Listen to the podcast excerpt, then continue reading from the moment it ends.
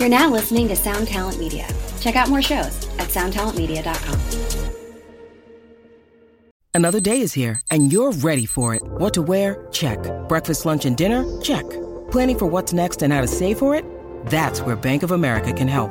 For your financial to-dos, Bank of America has experts ready to help get you closer to your goals. Get started at one of our local financial centers or 24-7 in our mobile banking app. Find a location near you at bankofamerica.com slash talk to us. What would you like the power to do? Mobile banking requires downloading the app and is only available for select devices. Message and data rates may apply. Bank of America and a member FDIC. In the middle of the show, I don't know what some fan ate or something, but it overcame the entire stage. I couldn't fucking breathe. I'm in a spacesuit, okay? I like Dustin. Dustin literally, and I've never seen him break character, but he broke character, and he's like, "We're getting off stage because someone shit their pants." It was like. Ladies and gentlemen, welcome back to another episode of 2020. I'm Siobhan Cronin here as always with Cory Peza and Benny Goodman. Guys, I'm so excited to return for part two with my dear friend Ron DeChant. If you haven't listened to the first episode, go like and subscribe at 2020-d.com. Chaos. We've got the last piece of Starset joining us. and we keep learning things somehow. Total uh, on these chaos. episodes. Total chaas. Yeah, I- Knowledge you know, out of every, every member brings a unique perspective, and that's what's so fun about it. Is like yeah, the stories never end, and it, you, you get a different version of what's going on from every angle. chaos. I'd say for anyone that wants to kind of hear the the inner workings of Starset, which isn't something that, that a lot of people get to hear, this is the episode, and also the fun tour stories we get to towards the end of the episode, which you definitely don't want to miss. Wild. Yeah, so check it out. Here's part two with Ron DeChant.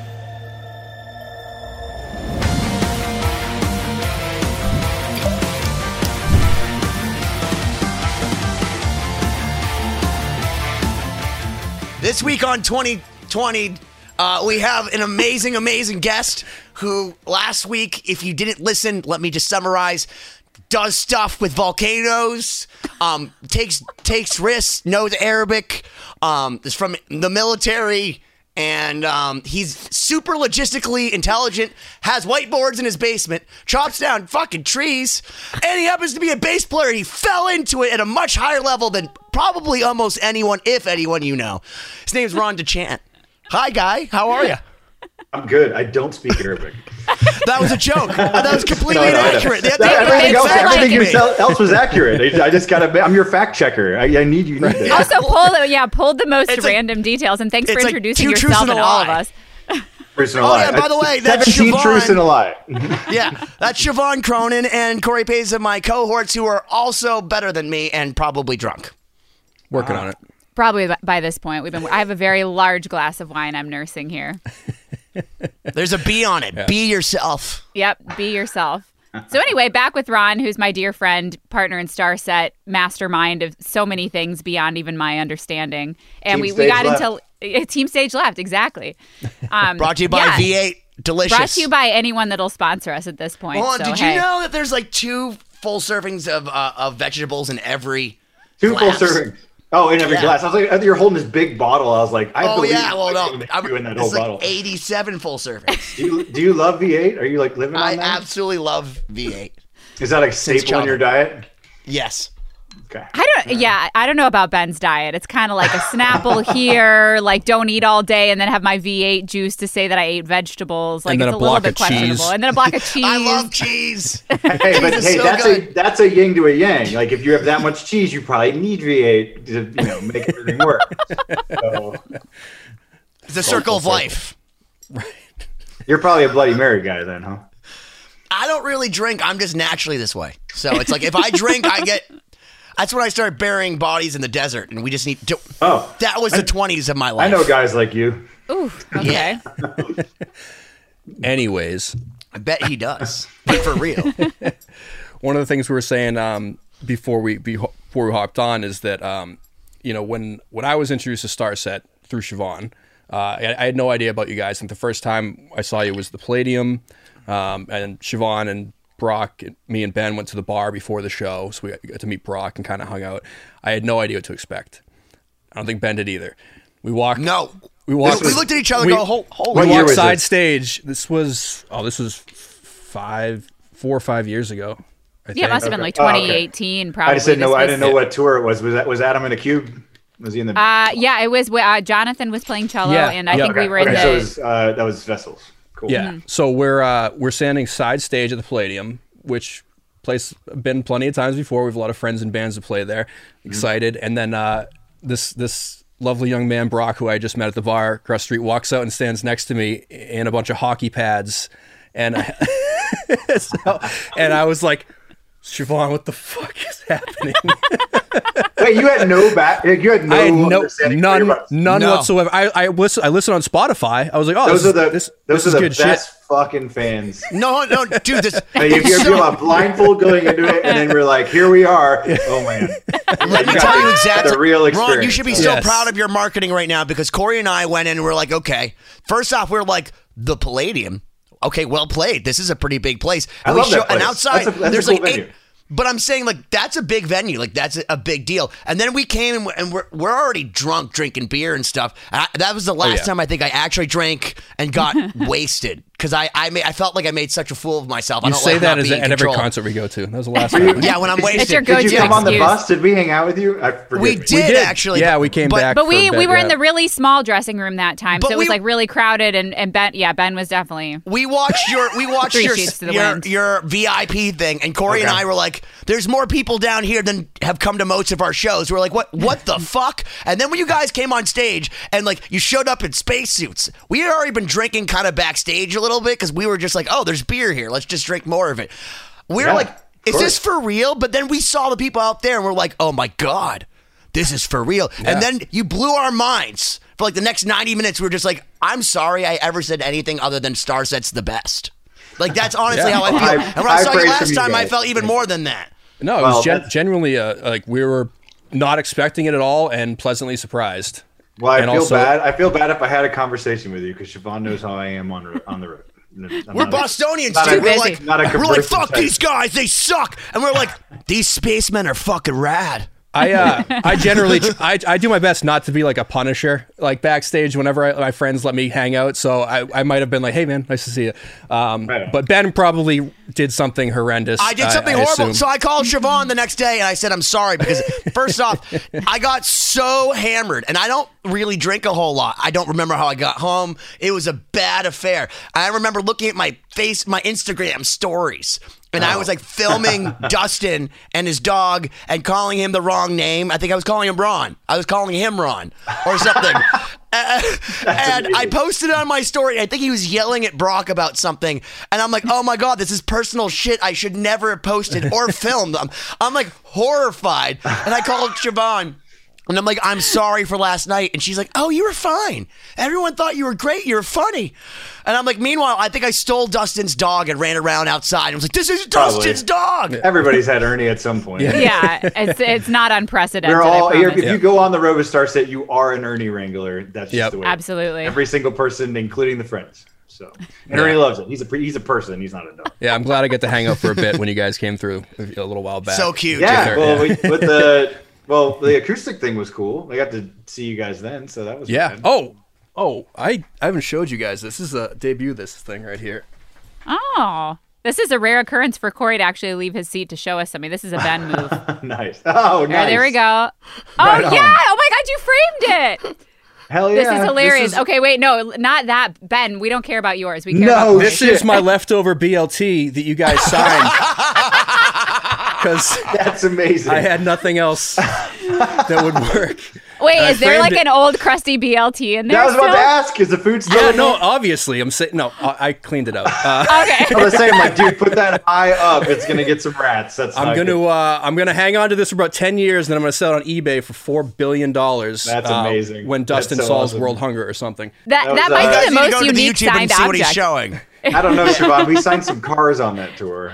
I that's true. We, we I definitely signed some weird things on the acoustic tour because that Yeah. was just like the sign anything It's that like people. But that's impressive because he has a shadow box, and like I would have just cut that out, like the styrofoam, and just like f- matted it oh, all gotta, nice and beautiful. you gotta beautiful. preserve what it was. No, well, he has all of it. Like that's a lot. You can't just Yeah. hang that. You got to put it on a shelf. Yeah, I put it on my acoustic treatment. It's fine. I love that. Yeah, that's awesome. I got to get some LEDs to go in there at some point. You know, I'm working my way towards it. Backlighted. But, yeah, uh, that's awesome. Right. Either way, Oh my what, gosh. well, we started this conversation. I was saying that you know, just the first time that I saw you guys, and and uh, you know, and obviously I've been a fan ever since. But it was always like you know, we would hang out with Siobhan, Brock, and Adam, and it was kind of like you and Dustin were always always in business mode. And uh, so I think that what would be really interesting is kind of hear how how tour is like for you and how what most people might think tour is like for you know a rock bassist maybe it might be a little different I think the last thing I do on tour is play bass. but hey, that's the fun part. Um, yeah, I, I guess where do I start? I, the tour doesn't start for me uh, when we go on tour. So tour starts two months, three months, six months before. Sure.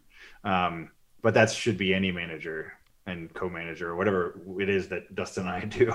Um, we do a lot ourselves. So um, yeah, everything starts at the far before that to ensure a fun and successful and doesn't miss a beat type tour. All the work's done before you even step foot on stage the first time. Without getting too detailed like what yeah. what does that look like? What if, if someone's going to plan a tour what are like the fundamental things that that you have to start considering two months ahead of time?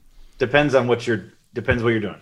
So uh like i said i think in the last episode it's the wild west now. So um like today i'm i, I don't know when this is going to air but i'm actively working on trying to figure out what's going on on the other side of the world uh because it's completely up in the air as to what we're about to do it sounds like benny's dying yeah he's he does that from time to time It happens. It happens. okay. Um, but, um, yeah, it, it, your your first part of this is is you typically have a, a team, right? So if you're a, if you're an artist at a level that's presented in most of the rooms that you've seen shows in, you typically have seen an act that has been booked by an agent. Um, if you have a qualified and a decent agent, you're getting booked in those rooms, or you're at least being associated with the right promoters and the right teams. We have excellent agents, and I don't want their jobs. their jobs are stressful in itself, um, but you keep on them. Um, you are talking to them constantly. You, especially when 2020 happened. Uh, the first thing I thought about it, other than how the hell are we getting all 17 people home from Siberia, was where are we going to go? What are we going to do? We have a spring tour on the books. It's selling. We're selling tickets. We're selling VIP to it. How's that going to function? Uh, what's the next step of that? What what uh, now because it's the Wild West? What uh, state or what country regulations exist in order for us to put on the exact same show that we intended on booking in the first place? Does the promoter want to pay that much anymore? Is the ticket sales going to change? Is Live Nation going to straight up change the entire dynamic? They did.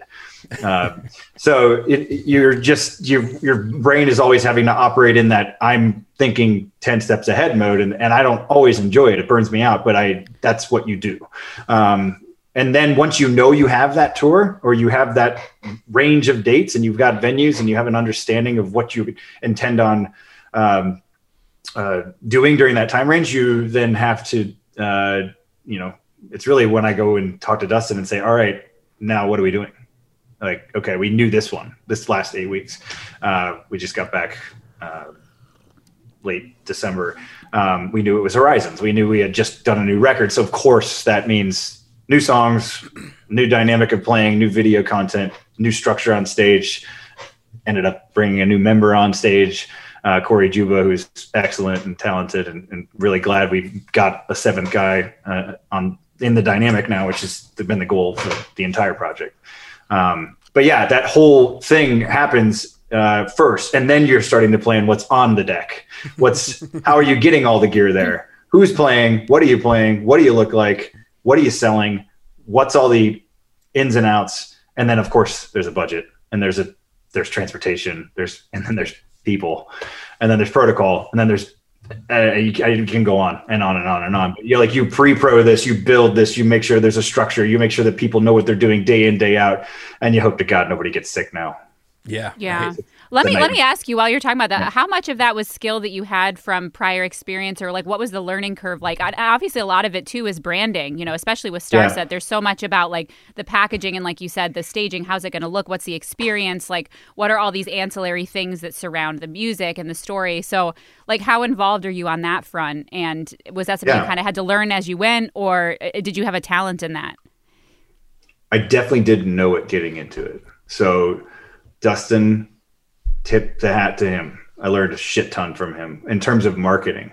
Um, but he also was fearless. It's funny, that's our record label right now. um, he was fearless to challenge the bigger people at the record label because he knew what he wanted. And those people weren't necessarily always doing it for him. So I was I was privileged to be in the room with him when I heard him in the first transmissions discussions, understanding of what was right and what was wrong. And there was always mistakes. I mean, this is the music industry. There's 17 people trying to knife you. Um, so you're you're trying to navigate that, but also get on get yourself positioned in the right way to be on top, or at least just be able to put your brand forward. Dustin is like the most fair person in the world. He's not going to be an asshole, but he's going to try and get what he needs. So I was learning like that, and it was terrifying sometimes because you're just like I, I don't like. I said it in the last episode of like you know running to fire. I love that, and I love to learn, but it's also really really scary when you're actually on fire, and you're just like, oh my god, I don't know ten things that are being said around me, and I'm having to literally fake all ten or read and re- do research while you're actively playing music on a stage. Like I'm trying to do all this at once, um, and it it became um, oh it became immensely stressful in the first couple of years because it was just like how many things do I not know? Oh my god, I don't know most of this, but I can apply it to my old life, as you asked. So like I can apply branding in a certain way because I had an amazing brand guy who's still one of my best friends at my old company, um, who I learned so much from, and I understood at least at the time in 2000 from 2003 to 2011 marketing but that marketing doesn't really apply anymore. The internet exploded. So now we have this giant digital marketing phase. So e-commerce is just a totally different animal but it became easier for someone to manage. So that i think one of the things that dustin and i always talk about in terms of self-management is there was always a time for a manager up until maybe 10 years ago. Um, bands that do it now probably just don't have the right mindset and that's fine. Some people just require to be an artist and that's it and you need a manager. But for us like there's so many things that are now digitized and built in a way that it's just turnkey. Like if you if you know how to use a smartphone there's a thousand things that i could do on a smartphone right now that plan a tour that you could never do in the 1980s you needed a guy on a payphone figuring out where you're going to fly figuring out where the hotel's going to be figuring out how the gear's going to get somewhere that's all done I have a I have a question. Yeah, go I have a question about all this. Do you remember the '70s band ABBA? Mm-hmm. Do you know what they're doing now? i don't That's a good question. I don't. They're they're actually faking the moon landing. So they're going to be doing holograms of themselves. So Shut they up. don't actually have to tour. No, I'm serious. Okay, They're no, to so do the that's, whole fun- tour that's hologram- hilarious. Siobhan's heard me say this before. Because I, awesome. I literally, I'm like, how have you guys not thought about this? Because I went and saw your last show, which, by the way, gave me epilepsy. I didn't have it before, but I went home and I was like, literally freaking out. Yeah. Uh, but like, I, I was, I couldn't, I could not believe the amount of lights and production you had at the Palladium, which is falling apart. Like, I, I would be scared to hang things from the sconces, but you guys did it, and it was incredible. But like ABBA, they're like, we don't have to worry about getting. Are they sick. actually doing We're that? They're doing a hologram Yeah, tour? no, I'm dead serious. I'm dead. Okay. I'm dead serious. I, I- they're they're doing a virtual tour. I think we need to like- be a little bit bigger before someone gives a shit about seeing me in hologram form. However, But how about if you did a virtual VIP meet and greet before the virtual Well, tour? and that's the thing. Like uh, maybe with what if we've if we've got 17 more Greek letters after this variant, then maybe. But like, but yeah, right now, I, you know, we we rough it. Uh, we get in front of people with masks on, and we did the VIPs, and I think people still enjoyed them.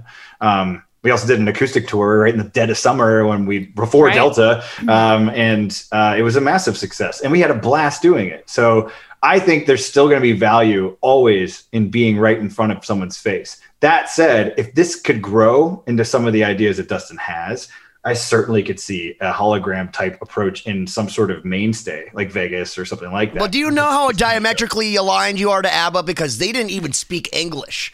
but they sang Dancing Queen, and they're like, we'll sing it in 15 languages. That's and I awesome. feel like, again, that's like back in the 70s, that was like a really interesting mindset because they're like, we'll pander to all these crowds by making everyone think that they're from that area. Because they literally sang it in like 16 languages. and Hmm. Then awesome. they wrote the, the catchiest music because if we know anything about Sweden, they produce the greatest musicians and producers ever, like David Guetta and, you know, all those DJs and stuff that make $500,000 to show up with their, like, not even a computer anymore, just their Oh, controllers. iPad. to go to- Yeah, David yeah. Guetta's Yeah, or the- French, but okay. I'm pretty sure he's from I Sweden. think you're thinking but like, anyway. Swedish House Mafia. Swedish House somebody like Mafia, whatever, all those guys. They, Anyway, we know Sweden the point. breeds DJs. The point is that, you, dude, I can't imagine how you guys don't realize that ABBA, who everyone at every wedding I've ever been at, people ask me for ABBA. Starset's going to be that band, and if you use them Hey, as your archetype, Dustin just has to change the way he writes stuff. I don't know how Well- it's. I'm not sure if there's a space dancing queen in our future, but you know. But here, but here's the question for you though: If you can go and be a hologram, do you go and tell yourself that you're fired because you're now a light? yeah, I think. I think I'd like to fire myself in hologram form. That would be awesome. that, that sounds a lot less expensive. I can tell you that. That's what I'm saying. You can kick You're back with your replaced. Modelo and uh, but we've watch had the show. We've had these jokes. We've actually said like I should be a hologram. I tell Brock. I Brock, believe sa- this. Brock says the same thing almost every night. Siobhan doesn't always hear it because we're we do this thing in the intermission where we change and we. Sorry for the European fans that haven't seen the show, but like we change and we change into spacesuits and we come out in a different form. And he's always standing there in front of his vault and he's just like, Ron, do you remember when we didn't have to dress like idiots? And I'm just like, I'm like, no, Brock, I don't remember that. And he's like, God. And I'm like, don't worry, man. One day we'll be able to sit back on our couch and watch ourselves playing a show in Vegas, and you'll just be playing video. And he, that's his, like, that's like our inner joke. But like, yes, we've had that conversation. I didn't know Ev was doing it. So that's amazing. Um, now I have to read You'd it. be like Tupac. Tupac's dead, and he Yeah, played he Bonnaroo. Yeah, I don't know. I don't know about that. Sounds like a weird family tie-in. I don't know if I feel good about that. It sounds like That's a little royalties strange. and strange shit. You know. Hmm. I'm warm, Oh. so I'm doing this for you, Benny. Yes, we need to Oh. reveal. Oh my gosh, we totally missed this in part one. Yes, Yes, yes. Ron. Oh my God, that's disturbing. Why? Why is it disturbing? You know- don't now your- have all of our don't like- faces you, you don't your- like yourself in uh, in the uh, cartoon form, Benny? Well, the funny thing is, is that Ron, who is also the our- merch king. I mean, among his many other jobs. Well, I was in San I, Diego went- I- with. I specifically made a trip to go pick up one of these because I knew That's they that was amazing. I feel so honored. Well, I, I'm going to say that I was in San Diego with Scott, who's the guy behind this whole show, and Love his Scott. uh, yeah, his his partner Tom goes around all of San Diego wearing our shirt. Oh, all really? the I didn't know that. Oh, you know, he wears. He, Yeah. It's his favorite shirt. He they're they're well to do. They could buy anything, but he wears that shirt.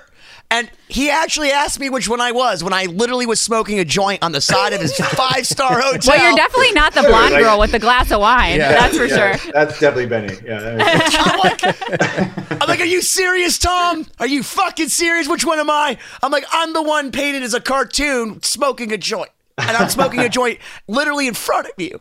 So yeah, uh, that gives me PTSD every time I see somebody wearing my face on their shirt. Well, I'll wear it more often. I've got There's one. literally, literally uh, six to twelve people that own those, and that it's it is a little upsetting just to know that our faces are out there. Oh, I'm doing. I'm doing my part. So go buy. Go Well, buy we a shirt. It helps. my But brand. speaking, yeah, Two zero two speaking of zero dash d dot com. Check it out. Exactly. And speaking of t shirts, th- this is kind of a good segue to talk about some of the other business ventures that have kind of been offshoots of the S- Starset trajectory. I mean, th- I mean, doing merch and having a merch company and the buses, we kind of referred to it earlier. I mean, Smart. Can you talk about some of the, the Genius. other, yeah, like some of the other business ventures that have kind of spun off of, you know, building Starset and uh, even unrelated. Like, there's so Yeah, many other things sure. that you do we haven't even touched on. So, Revolutionary. yeah. Well, uh, okay. So understanding the business means understanding everything you pay for. That's pretty much the first step of it. Um, especially in the music industry, it's not just that, but also who's taking money from you, so you can figure out what to do and how exactly it's going to even out. Um, early on, uh, again, Dustin was very adamant, but that was also because of the brand. But he was very adamant about quality, not just quality merch, but understanding how the merch ties into the music. Um, so yeah, we take a huge pride in making sure that our merchandise is just standing toe to toe with the level of production and what we're doing at all times. Um, we never uh, really signed away anything. Uh, we we wanted to hold on to everything we could because we knew we could do it. Just kind of what I was alluding to about you know smartphones. Every app on there gives me or Dustin or whoever I have on my team ability at a moment's notice to manage something that whereas you couldn't do that 10 years from now. No reason why you should be paying somebody 20% or whatever a management might deal might be to do that uh, unless you're growing to a point where it, it necessitates it. Right now, it's it's manageable and we we like that.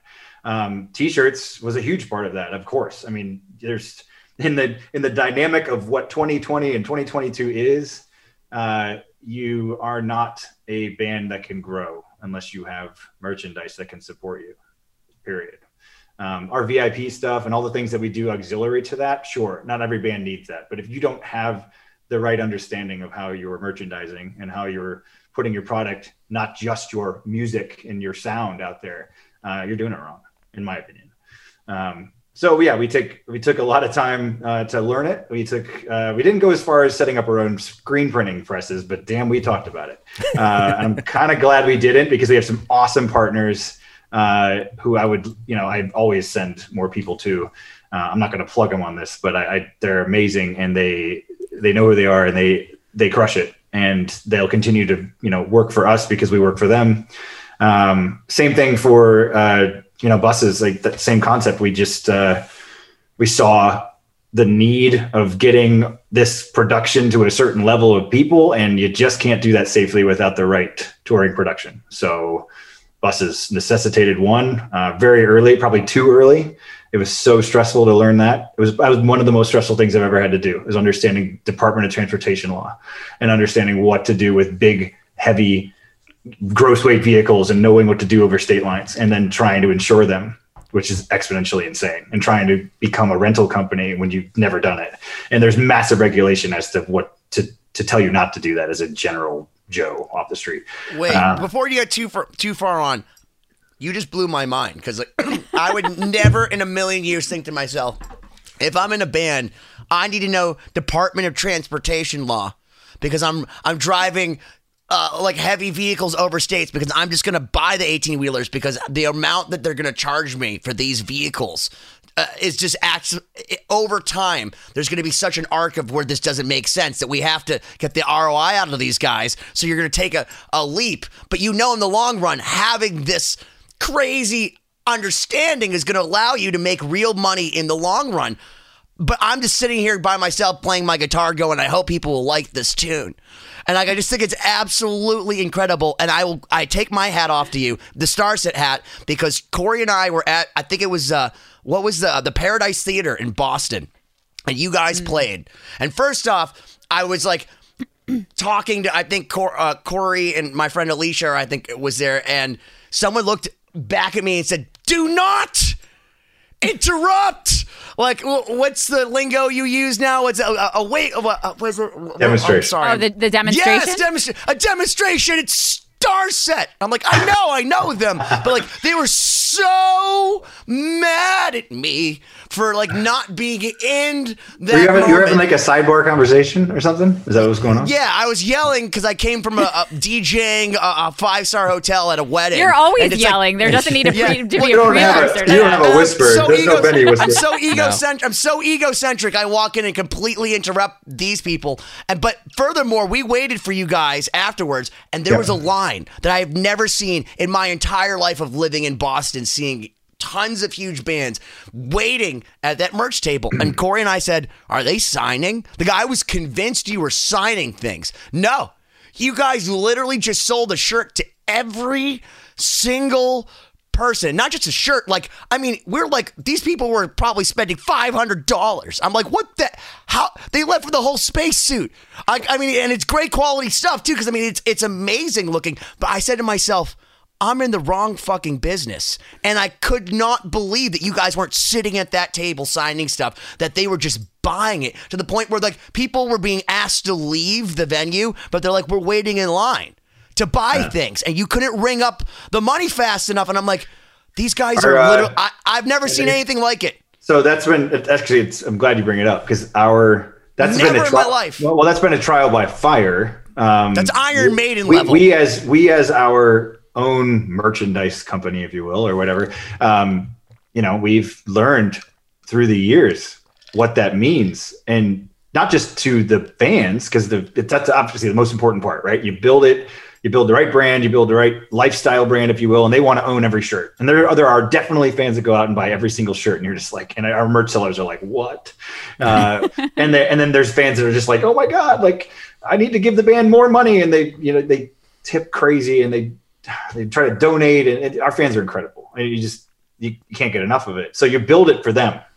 But the trial by fire part I meant is that you know we learned like through multitude of people at that table what it was like to manage that influx of people at the end of the night or at the beginning of the night um, and you know we've stepped i've stepped on my own toes managing it trying to understand like what that is to that that's like one of the hardest jobs in the entire business is trying to manage all the they're literally never getting a break when our sellers are standing there for the entire night so yeah uh, even in the last tour i changed my ways in the way that we manage you know how they what they make and and and everything that's associated with the and how they're structured and um, and how you treat them. It's just not just the sellers. I mean, just customer service in general. Um, it's it's massively important, and uh, I do believe that that experience is not as important as the demonstration and what they perceive and what they hear, but it is still so important to receive something after you leave that show. And maybe they do come over to a signing table afterwards, but that experience is what enables them to come back and they bring two friends and then three right. friends. You know what I'm saying? And like the same thing for our VIP. And Siobhan, obviously, she knows intimately what that means when we do the VIPs without COVID. Uh, it, we spend hours if we do the acoustic thing, but if we spend you know as much time as we can with each person, talking to every fan, because they came, they spent a boatload of money to come hang out with us. I want to understand why. You know, I don't. You don't want to have that step and repeat picture mm-hmm. onto the yeah, next yeah. type mentality of that. That's been that's never been what we've ever been about with our fans. Um, unfortunately, the band has grown where some of those VIPs necessitate that because of time. We just don't have the time to talk to all those people. So that summer tour was fun. We could cap it. You could meet with these people. All we were doing was acoustic, and then the rest of the time was having a beer and meeting people. It was awesome. Um, so yeah, Is that I, your R and D because I feel like when Cory and I went and saw you guys, I it's so smart because because you guys are going there and you're you're first off playing for your diehard fans, so you immediately have like the best of the best, and you look, you guys have people that really love you, and it's so admirable because you know, like my daughter, um, her girlfriend hadn't been to a show ever in her life and she came and they saw you guys and the thing that made me so happy as a producer when i left was they're like we love the strings. The strings were so were so catchy. And i'm like they're catchy? They're like yeah they're awesome i'm like i love that they love the strings and but you guys then go and walk around and people are recanting your story and it's like okay so what bullet points are sticking Mm. What are they finding interesting? What are they asking you? What questions are they asking I mean, us? It's, so it's, it's almost like you're paying yeah. for people to tell you what they want directly at the highest level. Maybe. So you guys yeah, are like reverse are. VIPing it. Yeah, it's sometimes it yeah, so say, fun to watch. But, but every person in the band is uh, getting a different angle. Siobhan probably has mm-hmm. a thousand different stories than I do. Well, we just, we, but it's not like we're taking that and writing it on a whiteboard later. like I'm just so. Are you we, sure? Yeah, I mean, I, have got a decent memory. I bet Dustin has. Well, he probably has like a new thing, a tablet instead now that he just well, like just like anything you you, inter- you internalize any feedback that you get. You know, so anything yes. you hear that people appreciate, right. you're going to amplify it on stage. You're going to be conscious of it. You're going to remember that this is what people came here to see or to hear. You know, mm-hmm. it's just like if you're reminded of that, yeah, and that's it. All falls under what's amazing about Starset is just like maintaining a brand that goes across all yeah. aspects of music, of performance, of merchandise, of everything. It's it's an experience, like ABBA. you know, and that's you just you just don't want yeah. anyone to leave there without whatever it is that they wanted. Right? It's not like it's. I mean, it's. I guess it's kind of like Disneyland, but like you just don't want you just don't want them to not get what they want out of that experience. Like, wait, which one's Mickey Mouse? Adam. Drumabuse.com. Drum that, make, that makes Brock goofy. Adam Gilbert. Uh, I don't know. I'm sure some fan will watch this and make us into whatever that is. Probably, yeah. It won't take long. but yeah, I, I can't remember where I was going. Are you with that, Huey, like, Louie, or Dewey? Oh man, I Oh, definitely. we were guess talking I- about feedback, you know, and, and fans and the experience that they get out Your, of. your your acoustic tour was amazing. It So really that- was you- you- fantastic. oh, that's what it was. You asked if it was R and D. That was the craziest thing that we'd done, I think, to date because of what we had to do to do it. Uh, it was the Wild West, as I've said, and no one was playing shows, and we were like, all right. It seemed at the time that COVID was going to end. We had vaccines. Most people were getting vaccinated at the time of April, May. We like, all right, some it's going to kind of creep up.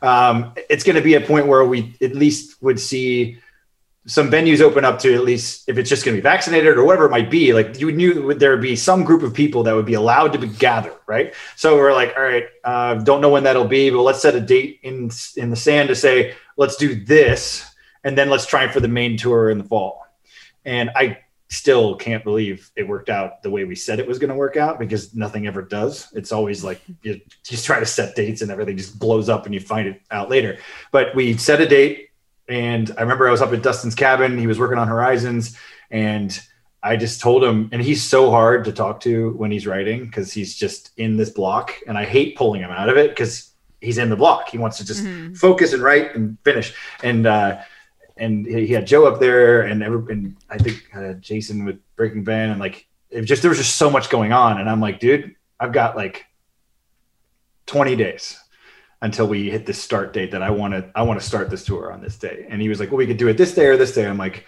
I'm like, I feel really strongly we should start on this day.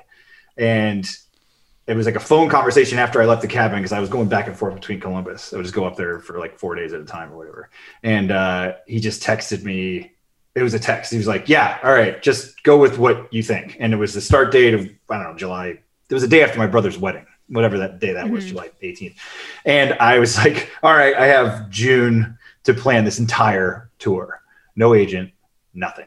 And I'm just like, "All right, uh, here we go." And I just put the dates and cities that I thought made sense from the canceled tour that we had in 2020 on a map and just started putting dates together of how I could drive it because I knew how long bus drivers could drive. And then I just cold called 300 places to get 32 dates. And it just was fucking chaos for a month.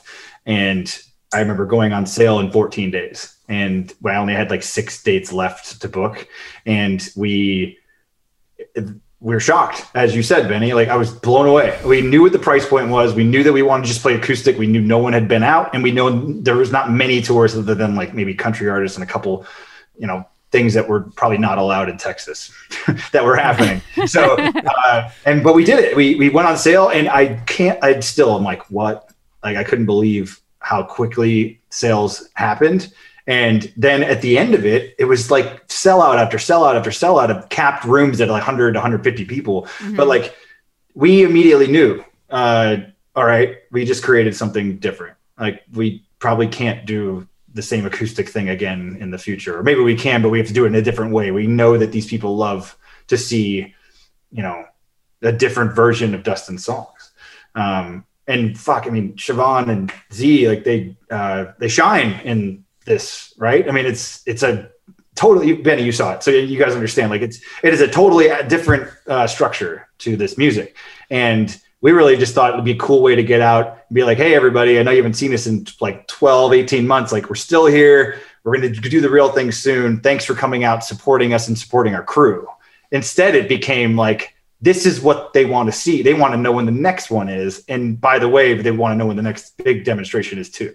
So it was it was cool. It was really cool. Well, here's the thing that's cool about that was your you guys have so much mystique. Like if you guys like the last show you played at the Palladium, it it could be it could have been fake. I mean, you guys sounded first off so good that if it, you told me it was like all backing tracks, I'd believe you and be like, "Good job!" Like you always sound good. But like I know you're really doing it. But when you guys played acoustically, you still sound amazing, but it, you can hear the humanity in it. So if anyone ever were to question, like, can these guys really do like? First off, Z and Siobhan are like Jedi level musicians. So again, Dustin's intelligent in the sense that he always surrounds himself with these incredible musicians. like Adam is such an incredible drummer. So like you're already set up for success because you have these wonderful people in your in your band, but you guys really do it. And I when you a lot of bands hide behind stuff. You guys did that tour, and I thought that that was like very open and very cool because you also walk around and you talk to people. Well, that and was it's the like, point. Yeah, That- and that was the scary. that was that scary was thing. right? amazing to It was me. before Delta. It was kind of on the the main alpha, whatever, whatever the hell you call the first variant. It was coming down, and we didn't see Mm-hmm. Delta coming up, and we were just at the end of the last week. It was scary because it was peaking up. Well, we were yeah, no mask, and we were just going out and talk to people because we were all outside for the most part. Most of the venues were outside, uh, and then when they weren't, we did have masks in the places that required it because we're not rule breakers. But uh, you know, it it was uh, it was a thing that just it blew me away only because I thought it was supposed to be like a hi hello here we are again, not a oh my god these people love us to a point where we've created a brand that conceptually can exist in whatever platform we create as long as it's quality. Um, so yeah, it, it, I'm just I guess I'm saying it's it, I definitely agree with what you said, Benny. It, you know the people. Well, you signed this for me, and then people waited for. I waited such a long time. I gotta tell you because I was ready to go home, but no, my my daughter and her and her girl were like, "No, we gotta wait. We gotta get autographs." Like, I'm like, "Do we really though? You met the band, like they're all cool with you." Like, no, we gotta wait. And you go and you take pictures with everybody, and you sign everything. Cory's got his and I gotta signed tell takeout you, box. Love it. it's so admirable because you know when you're growing up and you love a band and you guys are like superhuman like you're the same way i think a lot of people looked at led zeppelin in the 70s because they didn't have that kind of interactivity that they do with bands now. So it's like these are space aliens when they see them live. You guys still have that mystique of like you're almost superhuman and the way that people look at you it's like almost the same way someone looks at a DJ. Like that's hmm. what I, the only time I've noticed it is not as a musician, but like when I DJ venues, when people think like you controlled that room, people look at you guys like you controlled that room. But, you- but you know it's what's cool about that 100% like true. it's really cool to get off stage and know that you when you felt a good one, which I know Siobhan can relate to, and I'm sure you guys can too. Like you know you had a good show, and you get off stage and you felt it. You're like, all right, fuck yeah, we nailed that. That's a cool thing, and you know that you felt like, oh shit, like maybe the mystique played out, or maybe the lights was amazing, and everything that we did was right. That's a really good feeling. But what what I mean by the way that this summer felt was I didn't expect the same feeling after. I mean, I've certainly know what my throat felt like after talking to 100 people every night, but like I didn't expect the same feeling after hearing everyone's story and understanding what it meant to them. And it, it's just, uh, yes, we're surrounded by amazingly talented people, and that's not by accident. Um, we've found these people, and they, and they, I think they love the same reasons why we feel this way. But the, I I just, you know, I'm eager to do it again. I'm eager to continue to build that part of the brand more. And I love the fact that it's small. And I think I hope we can control the small aspect to that because, like you said, Benny, the, the mystique, uh, it's hard to pull back that veil. Like Dustin has created something that you don't want to really tarnish. You don't want to break the fourth wall in most things. You just, but there are time and place for that. And maybe that, maybe that tour was it. So. Yeah, well, it also changed how we do the pre-show VIP too, because it kind of enlightened us to like some of the sound and the, you know, we, we built it up, you know, in a way that gave it kind of a different level of power compared to some of the previous VIPs we did, like Yeah. sonically. Yeah, So- you're right. We, yeah. Yeah. we changed. We changed elements to it that made it better. Adam was on a full kit. That's right. I Mm-hmm. mean, yeah, um, yeah. No, it's exciting. Um, it's never not exciting to be in this project, and it's certainly also chaos. I, I say chaos all the time. It's being being self-managed and, and having that responsibility for basically making sure that everything stays on the rails what what does that look like as you know the job so when you're on tour is it like uh, play the show debrief is it, is it regimented when you guys are kind of like doing your planning and, and, and analysis of what's going on I am. I don't. Um, I don't. Dustin's creative way and the way he does his thing is is his own way, and it and it has to be. I think that's the only way he can operate. Um, and there's not many people that I've met that can work with him like that. Um, and there's someone setting fireworks off right next to my house. It Sounded like gunshots. um, sorry, that was weird. Um, there's not many people that can really, you know, hone in on that. demonstration outside. Yeah, maybe, maybe. Uh, yeah, I should. Uh, the and not that's not really a knock actually i think that's probably and it's also probably not uh, unique that's that's probably most lead singers slash main creators right? You just have to find their way that they can operate and a good manager or a good person partner whatever it might be that is functioning with him or, or them uh, needs to do that to ensure success. Uh, he is his own unique animal but so is everyone else. So our whole camp is full of unique personalities. Um, and it requires some structure, of course. Uh, but actually, I think it requires some like destructure in order to make things happen. I there, I don't think anyone joins the music industry because they want to be in some crazy military barrack structure. Sure. You know? Well, that's part of your I, skill of management is understanding, you know, how to be the best counterpart to all the varying moving parts and the personalities. And I, yeah, yeah. that's what you're very, very good at. You know, you just have amazing. to know that there's a reason why most people are on the road. I, I really believe that after now doing this for as many years as it's been, I there are. You could just as easily go work at a warehouse doing similar lighting or teching or audio work. You could just as easily play weekend shows and get your uh, jollies from playing live and then go back to your desk job. There's a reason why there's people gigging, and there's a reason why people are teching, and there's a reason why people are in this band. Um, and you just have to respect that. And you know, yes, you do have to manage it, and you do have to keep people in some sort of schedule, otherwise it turns and melts to chaos. But um, yeah, it's uh, I don't I wouldn't trade it though, because I think most of the people that we surround ourselves with, and people come and go, but like uh, that's the fun of it because it's like a circus, but it's like a evolving, constantly creative, more creative than a carny circus, right? And that's that's the fun. Uh, I'm having a flashback to one of our acoustic shows that we did oh where there God, actually the was a circus. circus. yeah. there actually was a circus. Wait, did we, we get announced by like the the, the ringmaster? ringmaster. I was like, this is the perfect like joining of worlds. Oh my god, that yeah. I think that was like midway through that tour too, and I'm like, this is literally a circus. I cannot believe yeah. this is happening. Yeah, and it was really hot that day. So, and our engine was overheating, if I remember. So it was well, all. That, yeah, that's a good segue. Before we uh, wrap, we still got 15 minutes left in the show, but we would be remiss if we didn't ask Ron, who, which we've asked everyone else in Starset, for your favorite uh, tour stories or your favorite. I, you know, yeah. I actually wrote some down because I had, I knew that Look you were going to ask so me prepared, this. of course. Yeah, I wrote I wrote several down because I was like, if I get asked this on the spot, I'm not going to think of it. So hold on, let's see if I can find this. There's so many ridiculous things that have happened on like before Siobhan and after Siobhan. I'm not saying that she's a benchmark, but like that. It, BS. No, but you have you have such a good memory for these things. I love hearing even the pre me stories. I'm, I always get a kick out of hearing what you guys talk about. Pre me. Siobhan, were you were you on the tour when we went to Helsinki? Uh, the one with the boat when we were on the. Mm-hmm yeah, I think you were so. on that. Okay. Yeah. So that's like that was one of the first ones I wrote down because I remembered how ridiculous it was. But like we had to.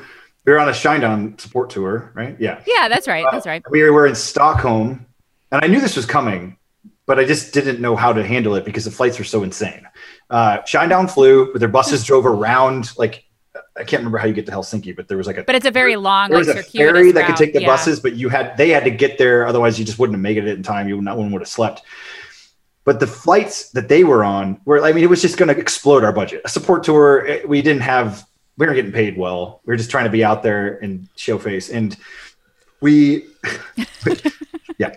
So I had our bus drop us at a ferry port in Stockholm and get on this ferry in the morning. I think it was the morning. Uh, we slept at the ferry like stop, got our gear off, and our fucking gear. It's like 35 cases, and then a cello and a violin and all our bags. It was like probably 65 things.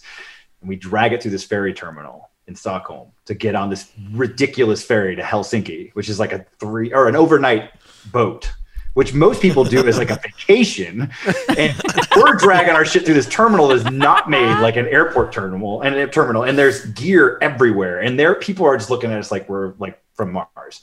And we're just carrying gear. Like my cello player and I, and like I think our crew, we were just pacing. And I, I convinced some guy who couldn't speak English to like open one channel and like let us just push gear onto the boat.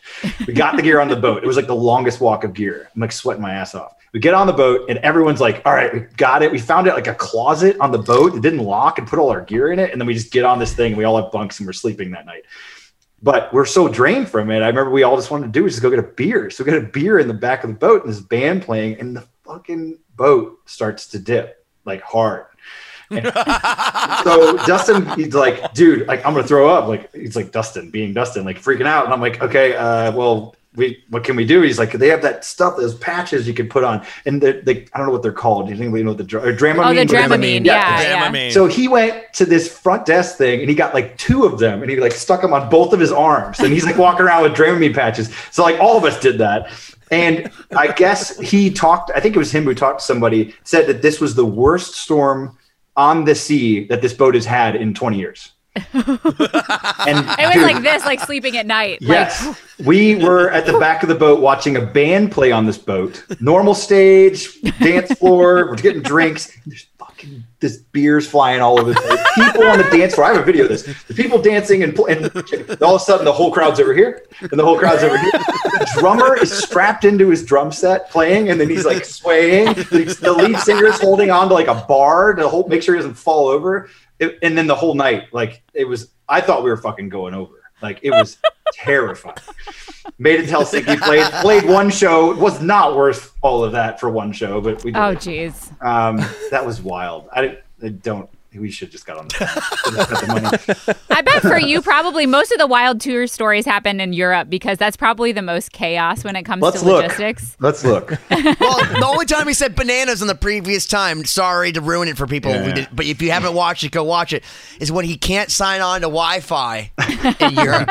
That's All right, when things so- are not just yeah, chaos, that's- but they're bad. bananas. That's well, that's bad. That was like early days of Wi-Fi though. Bananas. All right, so Siobhan, one of my favorite ones was when we were in Shinjuku in Japan at that music bar, and Oh. Ryan, our sound guy at the time, was picked up that ridiculous acoustic guitar, and I had an electric guitar, and we live streamed. We were hammered. And it's like Shinjuku was like Shinjuku was like these tiny little bars in Japan. Oh, like- it was like- uh, Golden Gai. Golden, sorry, the- Golden Gai. yeah. Yeah. but Shinjuku is like the whole area. But Yeah, yeah, yeah. and Golden Gai, correct.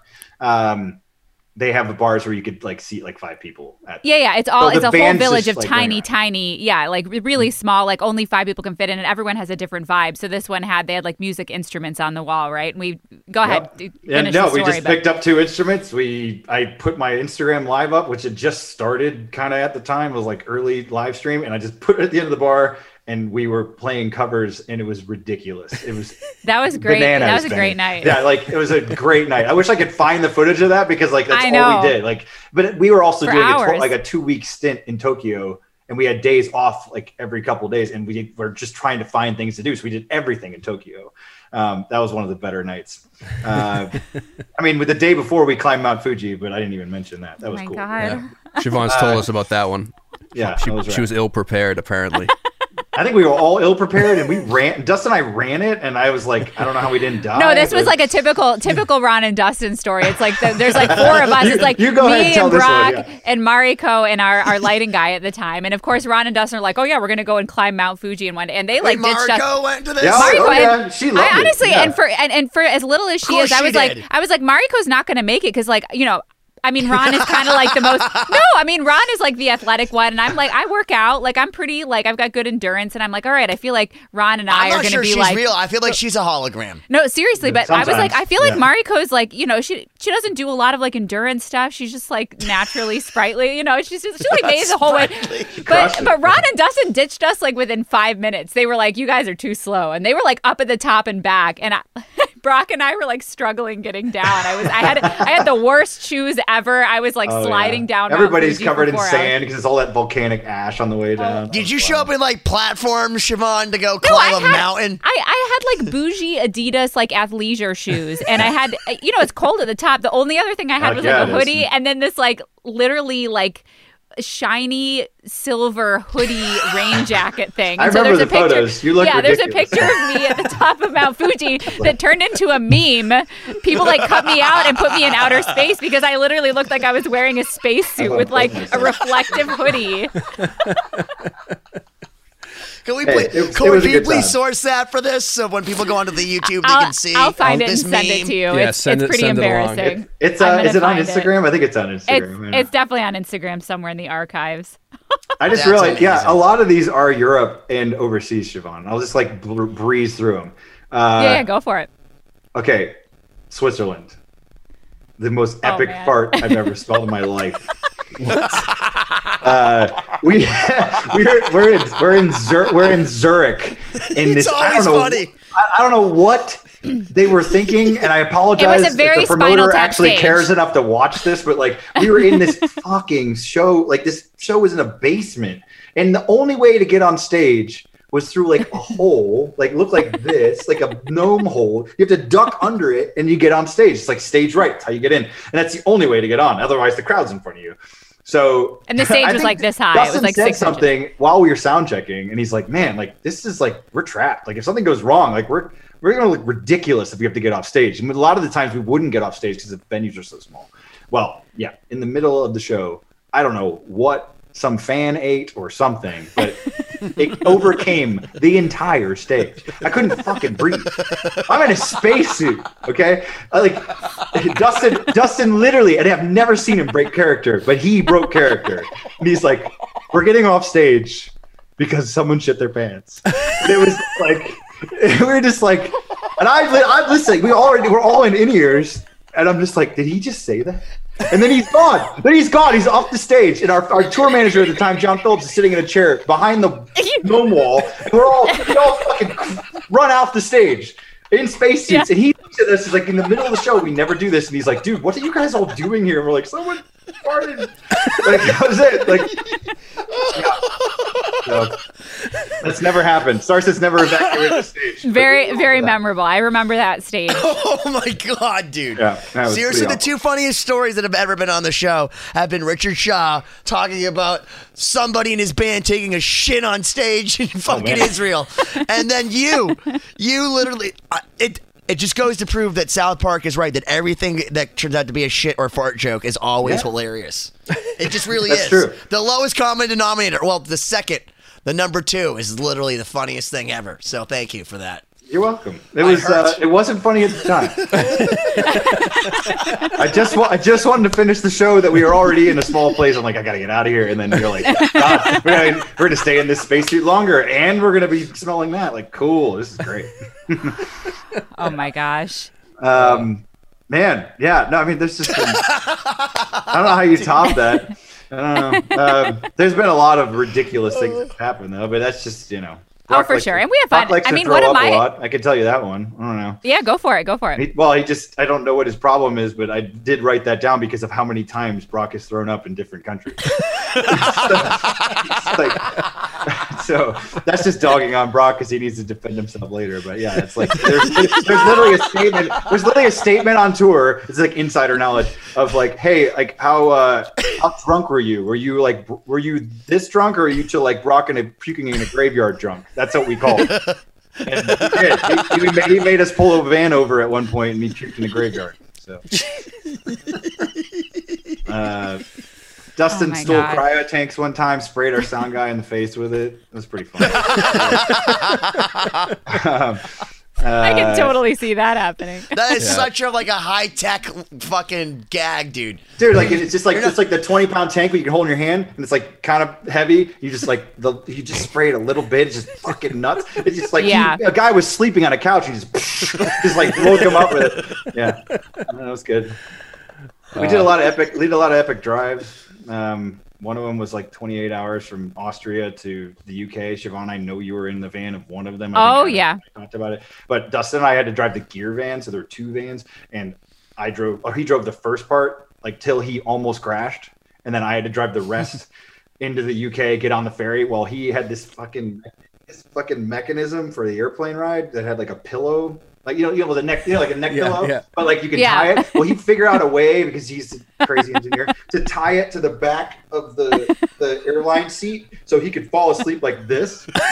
Like, I'm sorry, like- okay, so he would do that on planes. It already looks ridiculous when he falls asleep on a plane like. Well, he was so, and I, I feel bad. Because like he probably won't hate me because I've told this story to people before, but like he was so fucking tired after driving that long that he did the same thing in the van, and it was like it was straight up bench seats, like you couldn't recline, so he just like tied it up. Like this, I, and he's out fucking cold. He's got a he's got a thing over his head, the sleep mask on, and he's like he looks like he's dead. And I pull up to the border crossing at the UK, okay, and my, the van pulls up. The guy is on his side of the car because the UK is on the outside, and he's, and he's like this. And I, I'm like, dude, pay attention to me. I'm sorry. And I'm like, I'm just trying to get on the boat. And he's like, the fuck's up with this guy? Where's his passport? like, trying to wake him up. And eventually, he does wake up. Like, I can only imagine what that border crossing dude must have thought. Like, I killed. I, I, Like- this makes me think of like every time, especially in Russia when we were flying, like how scary all of us look by like day Oh, four and being exhausted. Yeah. We've got like sleep masks and face masks and neck pillows, like we're hanging like this. But that's what you do. It, you do whatever it takes to go on tour. And sometimes it means you look absolutely ridiculous. And I'm sure we are not the we are not the uh, the poster child of what Americans should look like overseas by any means. Oh my god. I got like a 15 more stories, but I'm sure you guys are running out of time. but there's well- like a zillion. of them. We'll save some for for the next appearance because there there's so much to talk about. But uh, That's presumptuous. I hope you'll come back. Of course, of course. I'm sorry I took this. One. I, I feel like I No, learned it was so, so, great. I know. I told you. yeah, no, I didn't we- even take notes this time. this. I was so entranced the whole time that like I have to go back and like Cory, can you just send me like the raws so I can just go like take notes later so I can understand what we just learned. Sure. no, I, I think you know at, at some point, you know, at, at once it's possible, it would be great to to have a time when you guys come through on tour. We can get a, a live podcast going and, and all That'd be in awesome. the same room and hang out and Hell have, er, have Ernie there and everything. You know, to get the full Yeah. experience. Oh yeah. but no, that would honestly like um, is great stories and also just great to hear the behind the scenes of the juggernaut that is Starset and what it what it takes. And I think that I'm sure all your fans that check this this show out, they're gonna walk away with something that that they're gonna really be able to take to heart as well. I think uh, Dustin uh, sleeping like this actually did t- top the like shitting the pants thing. Oh my God, I can totally that is picture it, too. I just, that's like- funnier because that's I don't 28 think I don't hours think of anyone driving. realizes how much Dustin cares about sleep because he cares about his voice because he cares about Right, how sure. the show is. Like it all it all factors into that engineer brain that is him. So yeah, that was probably I mean he did it on purpose. He needed to sleep, but like that was like a that was the most passed out I've ever seen him, and it was wild. So You've seen us all at next level, like scary looking passed out. Ron has definitely turned me and Brock into a meme sleeping at like Russian airports. yeah. oh yeah. Siobhan falls asleep in the weirdest places, so it's great. Yeah. Well, Oh, I can believe Ron, that. Ron, where can people find you online? What what are your what are your socials? Uh, just my name, Ron DeChant. I think that's uh that's Instagram. I don't know if anyone cares about Facebook anymore. I sure. don't. Who even knows? I don't even know how to work any of I this stuff Twitter. anymore. You mean Uh, you mean the metaverse? You're not Yeah. joining that? I think I think I have a Twitter. If you find it, you're lucky. I don't know. I don't use it. So, but yeah, Awesome. Well, obviously, stay tuned for uh, for Starset news, and we'll have links below in the description. Check out everything, um, and yeah, looking forward to to catching you guys again real soon. I- I'm, I'm going on record as saying that, 2022. that Woo! That- I yes, thank you for wearing our T-shirt. Well, I not only appreciate that, but I, I think that there's going to be a time where I'm going to be saying "I told you so." That it's going to be like the next, the next tour will really be because you guys have such production now. It makes no sense to me how you can't figure out the ROI and maybe even developing your own continuation of this. You know, hey, let's go film ourselves. Let's do 10 different shows. Let's have it randomly go to different songs so everybody has a different set. Maybe they can even vote on the set. And That'd be Justin will perfect this, and you guys won't ever have to leave, and you will if sit on ever the on the if there's couch. ever a person to do it, it would be. I would just need Indeed. to figure out exactly what that. What I'm that- waiting. You'll be doing all the logistics for it, Yeah. figuring out how it works in reality. My my back of my brain's exploding and terrified. My front of my brain's like, let's do it. You're gonna get right off, and you're like Google ABBA. yeah, actually, I'm going to look into ABBA. That is interesting. You should. You really That's very should. You really should. Well, they're, they're they're interesting in this how like ubiquitous they were at a mm-hmm. time when people weren't doing that. So as far as marketing is concerned, they really are like one of the greatest archetypes of history. And That's this is just a amazing. That's continuation of why they they are the best. Well, I'm certainly not saying I've plus. heard of ABBA, but I did not know that about them, so I'm going to do my research now. Thank you. Thank you, Benny. And ladies, And with that that, you've been 2020'd. Thank you so much to my dear friend Ron DeChant, my Starset guys. partner, aficionado of everything, Ben holding up our poster. Thank you so much for joining us. We learned so much. I'm so excited for everyone to hear these episodes. And for me, I learned a lot. It's so great to get to know you on a different level virtually, even though we're kind of in the same place. Kind of. so thanks, th- thanks for joining us. No, it was appreciate awesome. you guys having us. Thank you. Of course. Yes. Yeah. How many personalities are you, Ron? Six. 2020-d.com. We'll see you next time. Thank you as always for checking out this episode of 2020. Please visit 2020-d.com, like and subscribe to the podcast so you don't miss out on future episodes. This week's throwback clip is from episode number 79 featuring Brock Richards of Starset. Check it out. Brock, in the studio, what's your most combative experience when working on a project? Man, I don't know. Probably working with Siobhan. Yeah. Did she ever go like, "You're playing in the wrong mode. You should have listened to your first teacher that first lesson. It's in the wrong." I mean, in that case, and like people yell, like, so I'll like be in here like jamming, like doing whatever to whatever Spotify song I have playing. And I'll hear her yell across the house. That was the wrong note. I'm like, fuck you, man. Like,